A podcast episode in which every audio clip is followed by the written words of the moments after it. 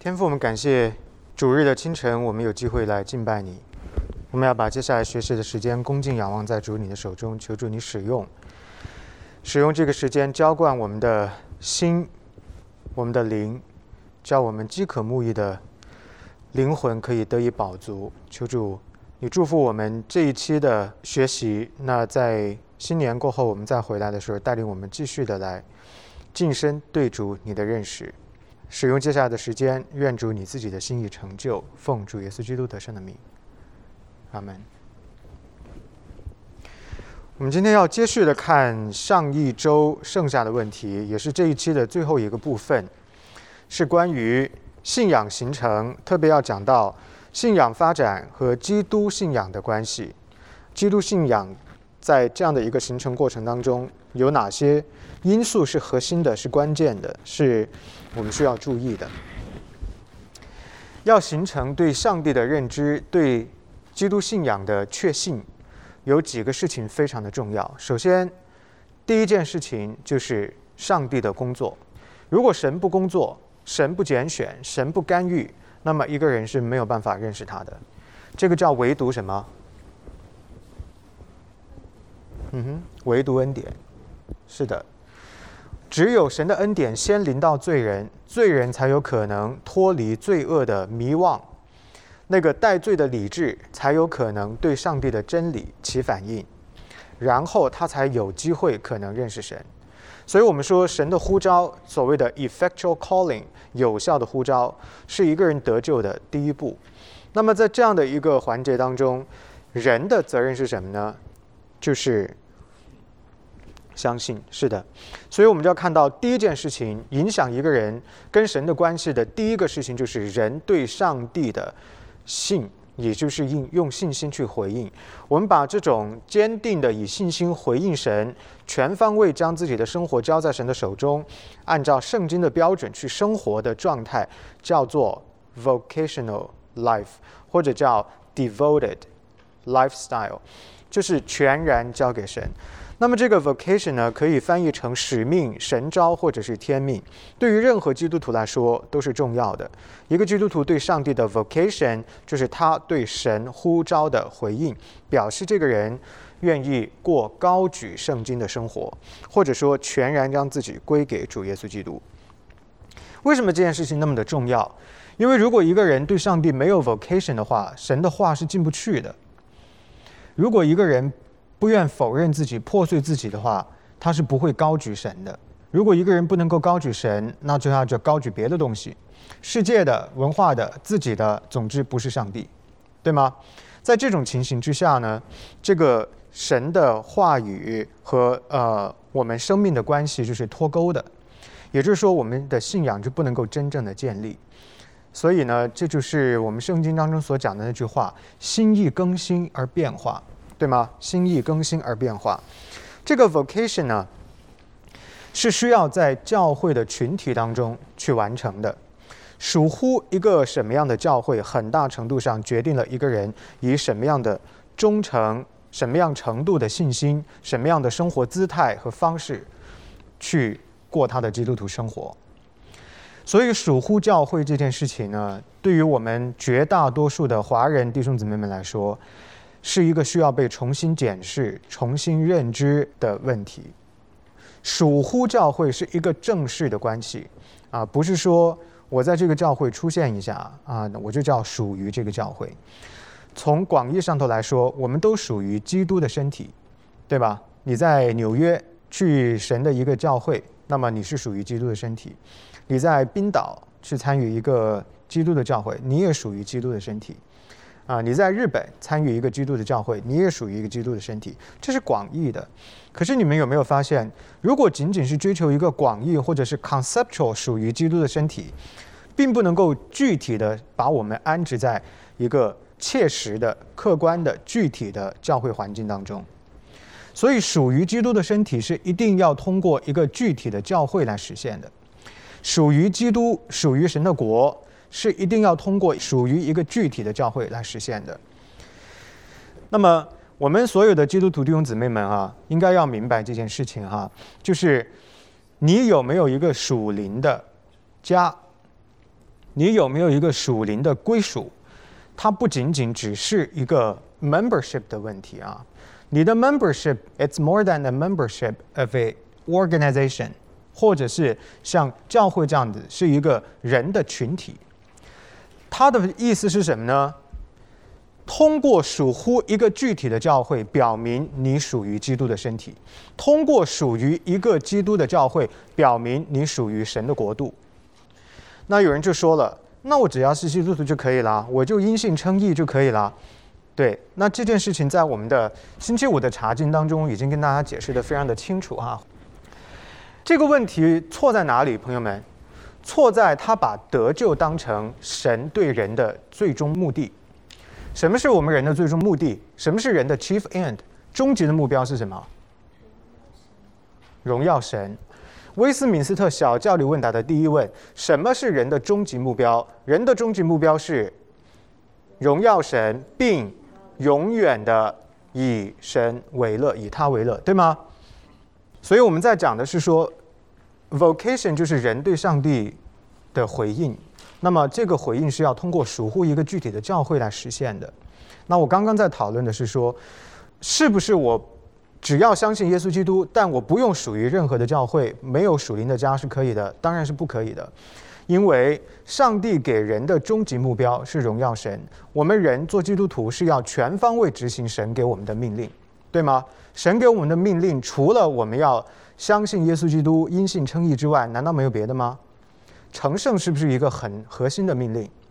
爱人如己是不是一个核心的命令？我就想问一问：如果你连一个横向的关系，也就是所谓的弟兄姊妹的关系，你都不能够呃属乎，就是别人也不知道你是谁，你也不知道他们，不能有一个健康的、正常的、长期的关系，请问你怎么实践这些命令？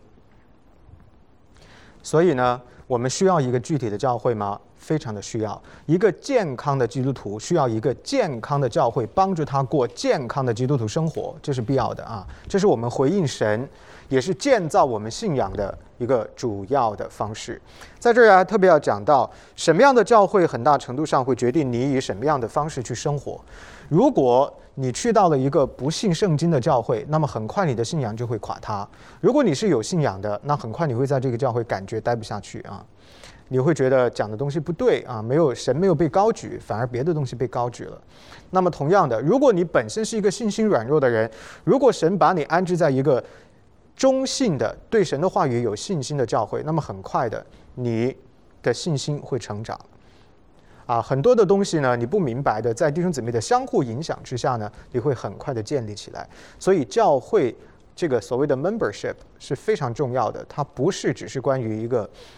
人的群体的 membership，它代表的是你如何通过属于一个具体的教会而属乎上帝的国啊，这是很重要的。因为呢，这一段我不读了啊，跳过。第二个核心的问题就是关于圣经的宏大叙事。什么叫做宏大叙事？The story of all stories，就是一切故事的故事，就是圣经。圣经讲的是整个人类的起源以及整个人类的终结，没有哪一个宗教。可以从起头讲到结尾，啊，没有哪一个神说我是阿尔法又是欧米伽，没有人是这样，没有神是这样讲的，只有我们的神。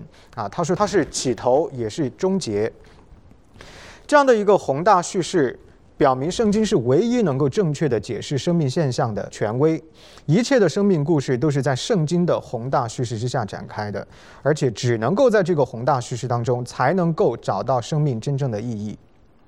如果离开了这个宏大叙事，离开了我们的起源，那么很多有关我们的东西都没有办法找到答案。起源意味着什么呢？不仅仅只是生命肉体的起源，还包括了我们的价值的起源。我们的目标是什么？我们的意义是什么？这些都是在起源的时候就定下的。如果你看不见这个故事，你就等于不明白自己。啊，你就不能够知道你是为什么而活着。什么东西对你来讲是至关重要的内容？好，然后再往下，宏大叙事的基础呢，就是上帝至高的绝对的权威。上帝是按照自己的形象样式造人，因为他有至高的权柄，他以自己的方式，按照自己绝对的自由，用他自己至高的智慧来创造了我们，而创造的方式是按照自己的形象样式。那么一个人呢，从罪人到得救，到信仰成长成熟，实际上都是在反映上帝的这个创造，也就是要恢复他原本对我们创造的那个荣耀的形象。最导致这个形象的失落，那么所有后面的人类历史当中啊，人类文明当中，包括你个体生命当中所经历的任何的事情，都是为了要终极服务于恢复这个形象。你如果从这个宏大叙事的角度来理解你的人生啊，你会有完全不一样的视角，完全不一样的理解。所以，啊，得救只是起点，得救是第一步，朋友们。恢复这个形象，使上帝得着荣耀，才是终点啊！所以呢，不要把得救、相信耶稣基督就觉得万事大吉了，那只是跑出去了第一脚而已。这个马拉松才刚刚开始。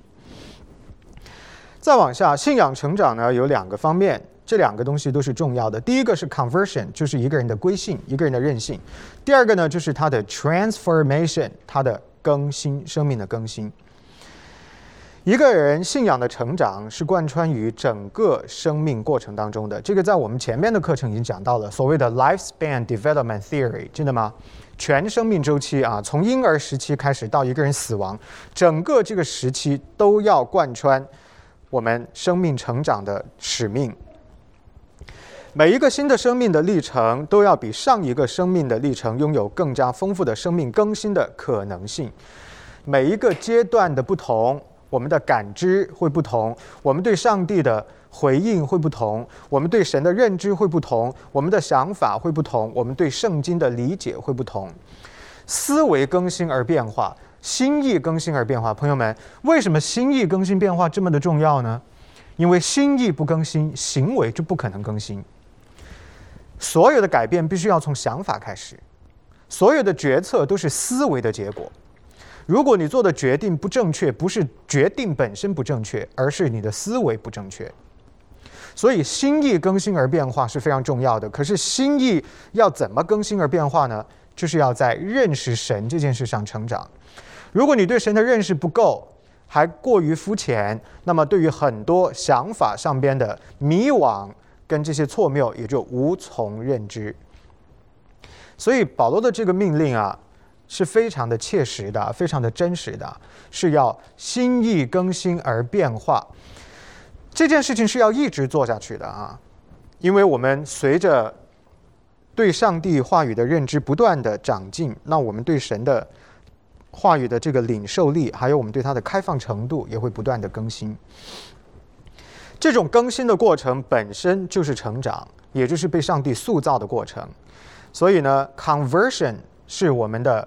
justification 的这一步，而后面的整个成圣的生活就是所谓的 transformation，这个才是真正的内核所在。大部分的工作是在后面，百分之九十九都是在任性了之后的这个更新的工作里头，成圣的生活里头。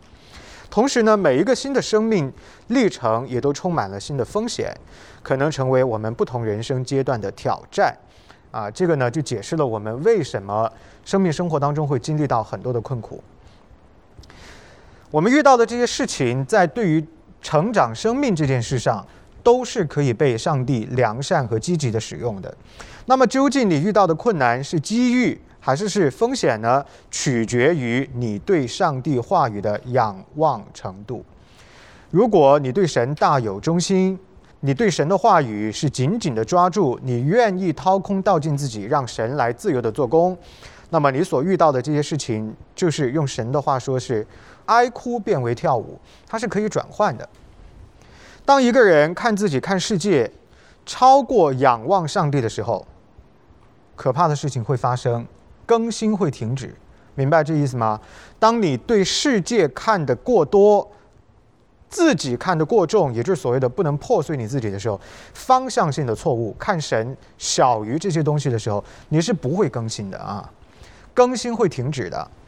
正确的方法是要不断的仰望神的话，也就是以神的话不断的更新我们的心思意念，才能够得持续的长进。这个道理很多人是明白的，可是呢，很多人就会说：“哎，我在读神的话的时候，我觉得很无聊，看不下去，我就不想读。”这个是什么问题呢？神的话和圣经中书写的文字，它有关联，但是不是完全一致的概念。神的话语表示的是他对人生命的启示、世界的启示，也就是我们刚刚讲到的宏大叙事。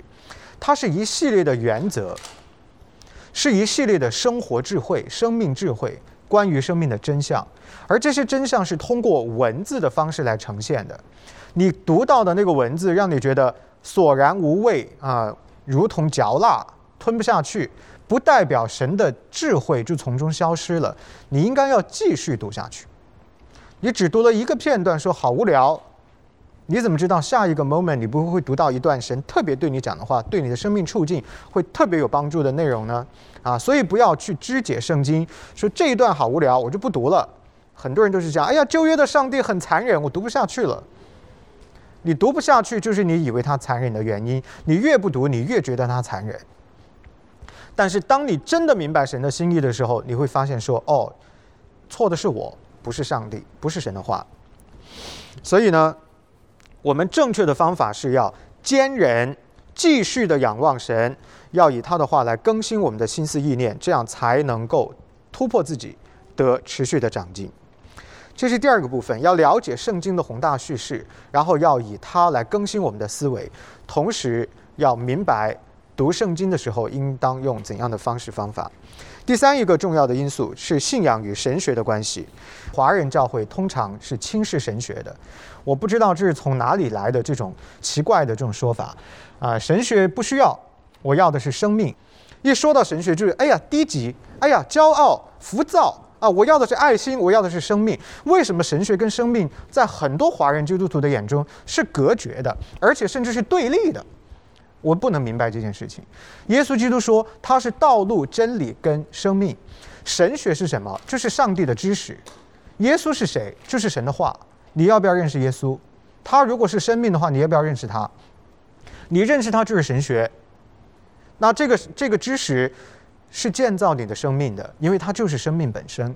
所以我讲到这一点呢，我要特别的鼓励大家。首先，第一点要明白。神学是上帝的知识，不是世俗的学科。神的知识是关于你的生命，所以正确的神的知识是建造你的生命的。你如果认识的神是错的，你的生命就会被摧毁又亏损。如果你认识的神是小小的一个，你就会把自己放得很大，那也是错的。你要按照圣经所启示的神去认识他，这样的一个神是远远超越你的。你必须要对神建立一个理智的认知，这是靠学习才能够做到的。讲感受，每个人都有感受，可以夸夸其谈，三个小时一句话都不重复的。但是叫一个人用三个小时去读圣经做研究，啊，他可能就做不到了。但是我告诉各位啊，学习这件事情，尤其是在神的面前，是需要品格、谦卑的心才可以做到的。第二件事情，大家要明白神学跟生命的关系。正统的神学就是建造生命的。从某种意义上头来说，正确的神学就是上帝的知识，而上帝的知识就是生命。如果你的神学错，你的想法就不会对，罪就不会得到遏制。相当于你知道你自己是个病人，但是你吃的是错的药，你的病能被医治吗？不能被医治。相当于你的诊断都是错的，那么你的疾病能够得到医治吗？不能得到医治。啊，所以你需要有正确的神学去支持你。你才会趋于成熟，有成长的动力啊！圣经成圣的教义告诉我们：“The growth of believers is a progressive work of God in man that makes us more and more free from sin and like Christ in our actual lives。”所以，成圣是告诉我们要越来越像耶稣基督，而这个越来越像耶稣基督的过程本身就是一个对神认知递进成长的过程。基督徒道德感受的更新，受神学储备的多少跟正确与否的影响，这是其中一个非常重要的方面。道德的巅峰就是公义。如果你连上帝的公义是什么你都不知道，你怎么更新你的道德？对吗？一个人从罪恶掌管之下的人，成为一个像耶稣基督的人，其中要经历的更新就是道德感跟道德标准的长进。这个过程在今天还活着的时候，尽管要持续一生，但是终极是没有办法完成的。因为我们受罪的影响。但是不是说因为它不能完成，所以你就不做？因为我们的任务是要成为主耶稣基督的大使。礼拜五晚上分享这个话题的时候，我已经说过了，它不是我们的首要任务，但是它却是我们结出的果实。我们的首要任务是要改变我们的身份，但是不能停在那里。第二步就是要活出卓越的道德，彰显耶稣基督。成圣虽然是上帝恩典的工作，但并不是说人什么都不做。成圣是人主动参与上帝的恩典与神的救赎互动的结果。这个道理非常的简单啊！如果人什么都不做，就不会有长进啊！做什么事情，什么事情都做，但是做的事情跟上帝无关，那也不会长进。你看哈，这个希伯来书第十二章十四节是这么说的：“We are to be engaged in the process by putting to death the deeds of the body，致死自己的身体，这是你要做的，没有别人可以帮你做。And striving for holiness，要努力的过圣洁的生活，这是你这个个体要做的事情啊，别人是没有办法帮你做的。如果你既不 strive，你也不 putting to death the deeds of the body 啊，你都不做这些事情。”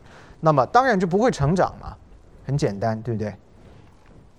所以成圣呢，也是基督徒信仰的发展与成熟的过程，全方位的影响一个人，包括了他的知识，包括了他的情感，包括他的意志、他的灵魂，还有他肉体的健康，还有包括品格、道德等等，都在这个里头，是一个全方位的概念，是 all the aspects of human being。All the aspects of humanity 都需要在一个成圣的过程当中。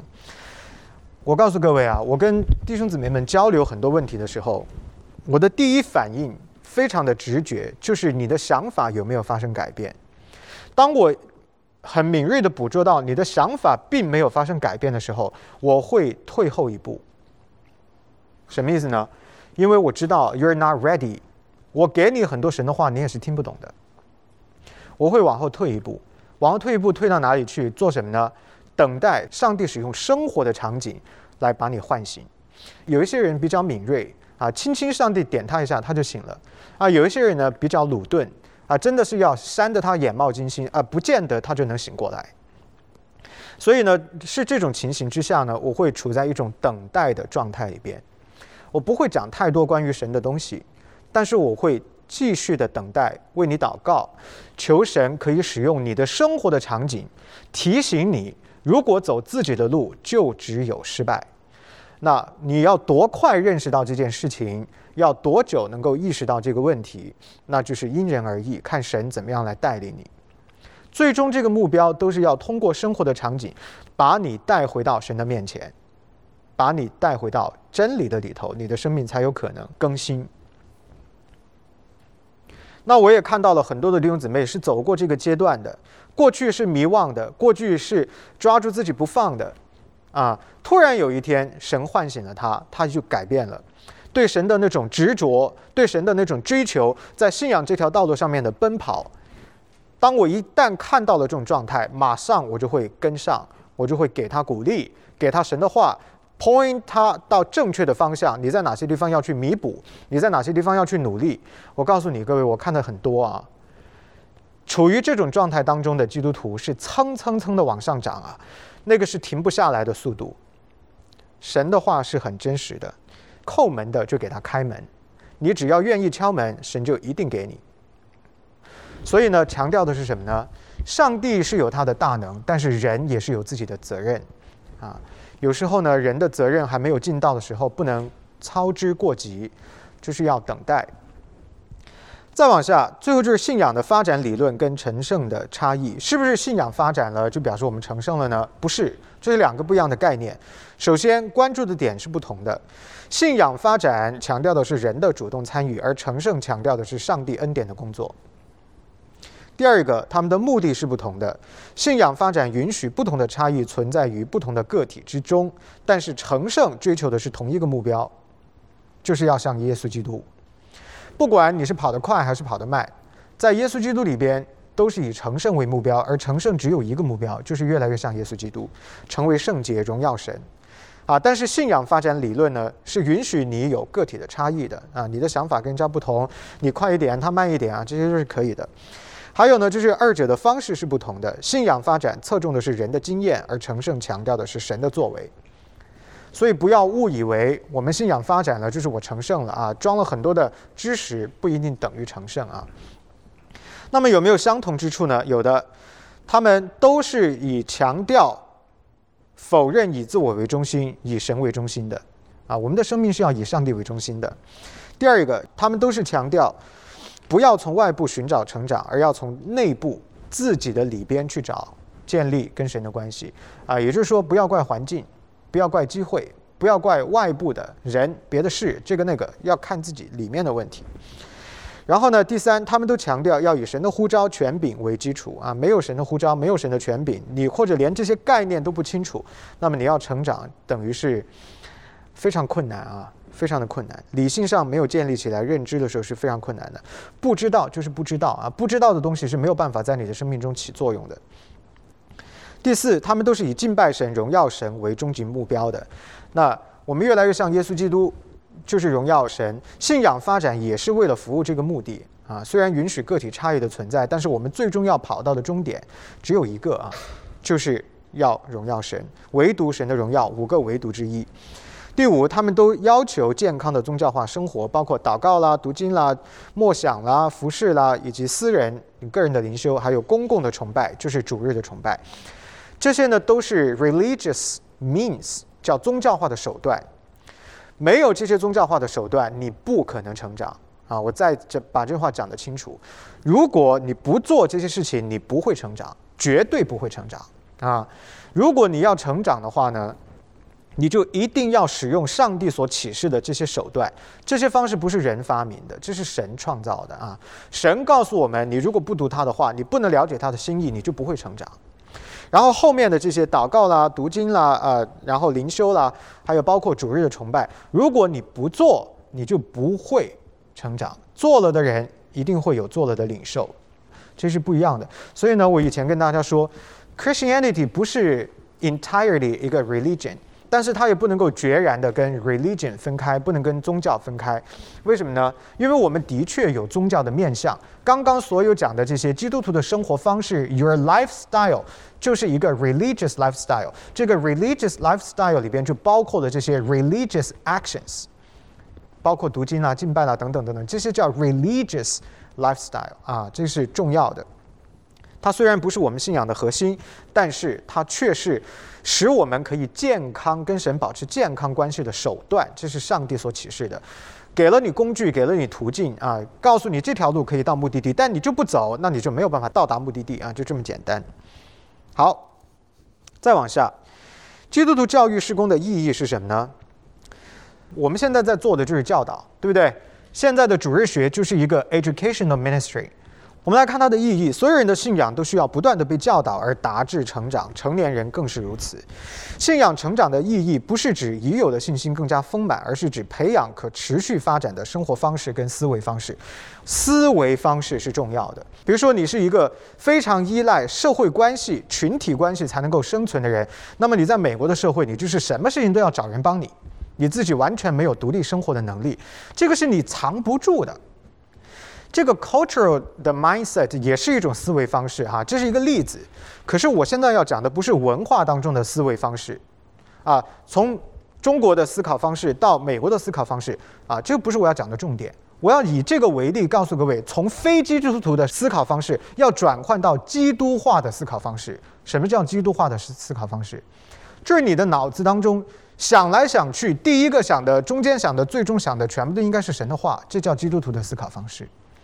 如果你遇到问题的时候，你所有思考的方式支撑你进行思维的所有的这些重要的原则都跟圣经无关，那表示你虽然说你自己是基督徒，可是你并没有培养起来基督化的思考模式，你做的选择不会正确啊，你行走的脚步不会正确啊，是你以为你是在走神的路，但其实你走的是另外的一条路啊，神的路一定是在神的话语当中的，不在神的话语的外面的。所以呢，我发现思考方式的问题和生活方式的问题，是今天许许多多的基督徒面对的问题。很多的基督徒弟兄姊妹信仰跟生活是脱节的。你们有没有发现这个问题？信仰跟生活是脱节的，这是一件非常可怕的事情啊！信仰要生活化，生活要信仰化，两个东西不能脱节，它是一个本体，是一个东西。礼拜天早晨坐在教堂里边，哎呦，唱诗敬拜祷告，热泪盈眶，表现得非常的虔诚。礼拜天下午一回到家，拿起电话就跟人家说八卦，讲别人的闲话。你有看过这样的事吗？我告诉你，多得不得了。你的生活跟你的信仰是脱开的，这表示你的思考模式不对，你的生活方式也就不会正确，啊，所以呢，要培养以圣经为主体的思维模式，进而培养一个基督化的生活方式，而这件事情是要通过被教导才能够达成的。朋友们，需要被教导，我现在就在做这件事情哈，我是一针见血的，我不跟大家打太极啊。一针见血的讲出来，这是我们的软弱，这是我们需要改变的地方。你要明白这件事情，要把它纠正过来。啊，因此呢，教会的施工、教导施工，不能只是形式不同的活动，而没有实质的圣经内容。因为活动不能改变人，但是神的话可以。这道理很朴素，对不对？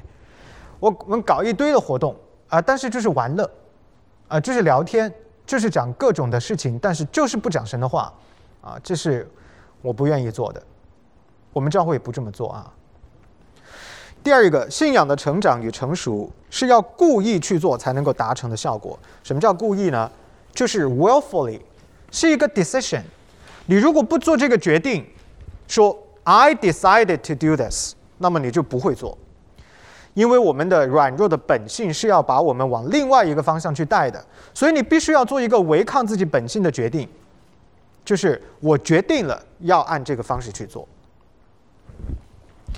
人种的是什么，收的就是什么，对吧？圣经说的。然后敲门的就给他开门，这些都是神说的。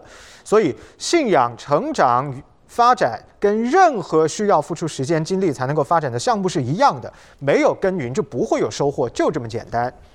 马拉松是要迈开腿去跑的。你说我要去参加马拉松，但是你站在那不动，你是在跑马拉松吗？不是。任何需要付出劳动、练习才能成长的项目，都遵循同一个规则。属灵的成长也是一样啊，是要努力的人才能够进去的。你看，昨天我去跟 Eric 还有 Jenny 去打羽毛球，我已经两年时间没打了，我就忘记怎么发球了。我告诉你，那个手感没了就是没了，你自己就是知道的。不练习就会退步，就这么简单。信仰也是一样，你如果不花时间，你。花一个小时看 YouTube，啊，听八卦，和花一个小时读神的话，读一些严肃的神学的东西，你的收获就是不一样的。你一天这么做，一个月这么做，一年都这么做，你不跑在前面，那才怪嘞。努力的人一定可以得到回报啊，但是你不付出努力，就一定没有回报，就是这么简单啊。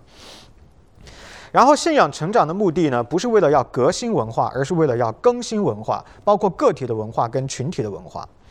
什么叫更新个体的文化呢？就是我这个人，我的想法，我出于罪人的想法，有很多是奇奇怪怪、不符合圣经的，要给它拿掉，要给它改变。比如说处理人际关系的问题的时候，我要怎么样处理人际关系？文化当中你是有一套约定俗成的做法的，可是那不见得符合圣经，你要给它改过来。之前跟大家举过一个例子嘛，我说我跟一个人去交流一个问题啊，从神的角度说了，从这个人情的角度说了，理性的说了，感性的说了啊，什么方法都说了，但是没有用。我就说你可不可以 file a report against me？他怎么？哦，no no no no no no！哎，你看这是文化的反应，告我难道就意味着我错吗？不是，只是给你一个机会，让你听听别人是怎么说的。但是他的反应不是圣经的反应，他的反应是文化里边的反应，好像他告了我的话就是对不起我。这些想法都是从文化里边来的。我们个人有很多很多这种类似的东西，你要把它带到圣经里边给它改一改。这是个体的文化，群体的文化。华人有华人群体的文化的特征，我们有我们的 idols，我们有我们的软弱，是共同呈现的群体的软弱啊。比如说，我们非常的 collective，非常的在意别人是怎么看我的，甚至有时候到了一个程度，因为我在意别人是怎么看我的，我就不做神让我做的，我要做人要我做的。这是对还是错啊？Absolutely wrong。该坚持的就是要坚持，只要你坚持的是神的话，你怕什么？你为什么要软弱？不能够理解很正常，因为他不是你，你唯一要做的就是友善的。带着谦卑的爱心的状态解释给对方听，用神的话来帮助他理解你。有人说牧师，我们的查经，我们的敬拜应该九点半就开始。有人说牧师，我们的敬拜太早了，我们应该十一点开始。我究竟要听谁的？所以这种情形之下，咱们就是要抓住神的话，用神的方式来做一些良善的沟通。所以呢，群体的这些文化的主张也是需要被更新的。每一个人都要努力。更新自己，也就更新了群体的文化。自己更新了，你又守护这个群体，那这个群体就一同更新，对吧？好，然后信仰成长过程当中，从较低的层次往较高的层次发展的时候，一定会经历到阵痛啊，一定会经历到软弱、挑战、苦难，甚至是属灵的征战。正不正常？太正常了。不经历这些征战才不正常。如果一个地方让你待起来是无比的快慰的啊，那是不是正常的？对你没有任何积极的帮助。在我们的弟兄姊妹当中，有一部分人呢是非常不能面对 confrontation，他们在找的是 non-confrontational church，就是不挑战他的教会。有许多的人都跟我说过，你不要告诉我哪里做的不好，啊，也不要管我，啊，我就是默默无闻坐在角落里，谁都看不见我是最好的。这是圣经所启示的方式吗？你在圣经中找一个例子给我，是这样子的：有哪一个神的教会是不用神的话指出我们的错谬？我们在读的加拉太书，是不是句句话都在告诉我们，我们做的不对，我们做的不好？你要谨慎这个，你要谨慎那个，你要调整，你要改变。教会本来就是一个 confrontation 的 place，被什么挑战？被神的话挑战。朋友们，这是一个多么简单基础的道理。罪人如果不被神的话挑战，那你来教会干嘛？我问你。所以呢，我告诉各位啊，被挑战的过程就是一个成长的机遇。挑战你的人不代表他就做的全对，啊，很多人就说牧师，你来跟我这样说，你做的很好吗？你算老几啊？你是一百分吗？哎，他会这样子批评我。可是朋友们，主耶稣说，如果法利赛人批评你，用神的话教导你的时候，尽管他自己是能说不能做，但是因为他讲的是神的话，你也要听的。马太福音二十三章，所以咱们的焦点不要搞在人的身上。如果一个人 approach to you，他讲的是神的话，给你一些属乎神的建议，你要出于基督徒跟神的关系的这样的一个考量，你应该要聆听，然后带回圣经。祷告有一个思辨的过程，然后说的是对的，就听嘛，就接受嘛，对不对？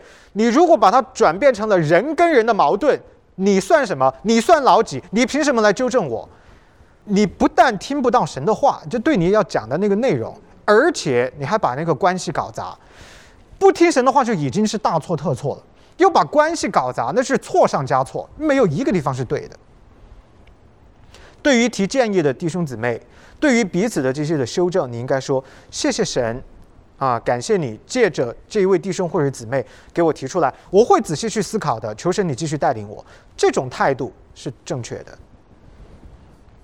所以呢，我们会经历到很多的挑战，是正常的，朋友们，是正常的。不经历阵痛，怎么可能成长呢？信仰成长不只是信仰成长，而是成长生命。人生命的全部都包括在信仰所产生的影响之中。生命是什么呢？就是你作为一个神所造的受造之物最高的形式。你是作为一个生命体存在的，没有生命你什么都没有。我们现在所有所有讨论的一切东西都不必讨论。耶稣基督在十字架上是为了让你成为一个道德高人吗？不是，是为了要让你明白很多的知识，变成一个可以讲论、可以发表公开的演说、可以教导人家。分享圣经观点的知识的能手吗？不是，耶稣基督在十字架上受死，是要将他的生命交换你的生命，是生命跟生命的关系。所有的那些对神的理解啦、与神同行啦、成圣的生活啦，等等等等，这些全部要在有生命的前提之下。所以，信仰成长是生命成长，不要轻看了生命。要明白，耶稣基督要换来的是生命，跟神的关系，正确的认识神，正确的神学，正确的宗教化的生活，是包括在这个框架里头。你如果失去了这些东西啊，你的生命是不能健康的。最后，成人或者家长的角色在未成年人信仰成长当中，它的作用是无法用言语估算和表达的。也就是说，我们是什么样的人，我们就培养出什么样的人，就这么简单。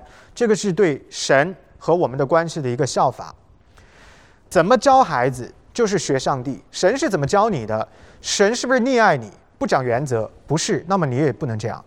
神是不是只对你凶，然后一点爱都不给你，一点宽容饶恕都不给你？也不是，那么你也不要这样。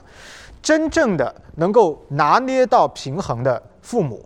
就是学上帝学的最好的，在公义跟恩典之间懂得平衡，是把原则告诉给他。那孩子们将来长大之后是一个什么样的人？是不是一个合格的基督徒？是不是一个满足神心意的基督徒？是由爸爸妈妈今天的生活来决定的。如果你是礼拜天不去敬拜的。你平常是不读经、不祷告，什么事情都不做的。你期待你的孩子将来长大了能够信上帝，天方夜谭。不但他不会信上帝，而且他跟你之间会出现巨大的纠葛，因为你从来就不是按照神的方式在教育他。你们之间作为个体跟个体、罪人跟罪人之间的那个 tension，迟早会彰显出来，迟早。但是如果有了神在中间，就不一样了。不是说这些问题不会出现，张力不会存在，但是有了神做你们共同的基础，很多的问题解决的方案就是不一样的。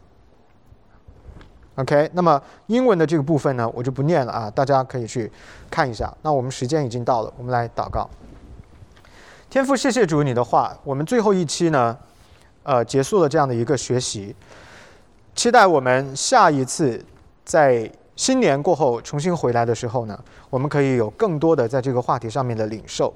愿主你使用这些的内容警醒我们当代的基督徒，啊，可以在基督徒教育这件事上更加贴近神你的心意。基督徒的教育就是关于属灵生命的成长、属灵素质的培养，而属灵生命和属灵素质的培养，就是关于我们如何越来越像耶稣基督。这是我们整个生命所追求的终极的目标。求神帮助我们做到这件事。我们的祷告祈求不配，乃是奉主耶稣基督得胜的名。阿门。谢谢各位。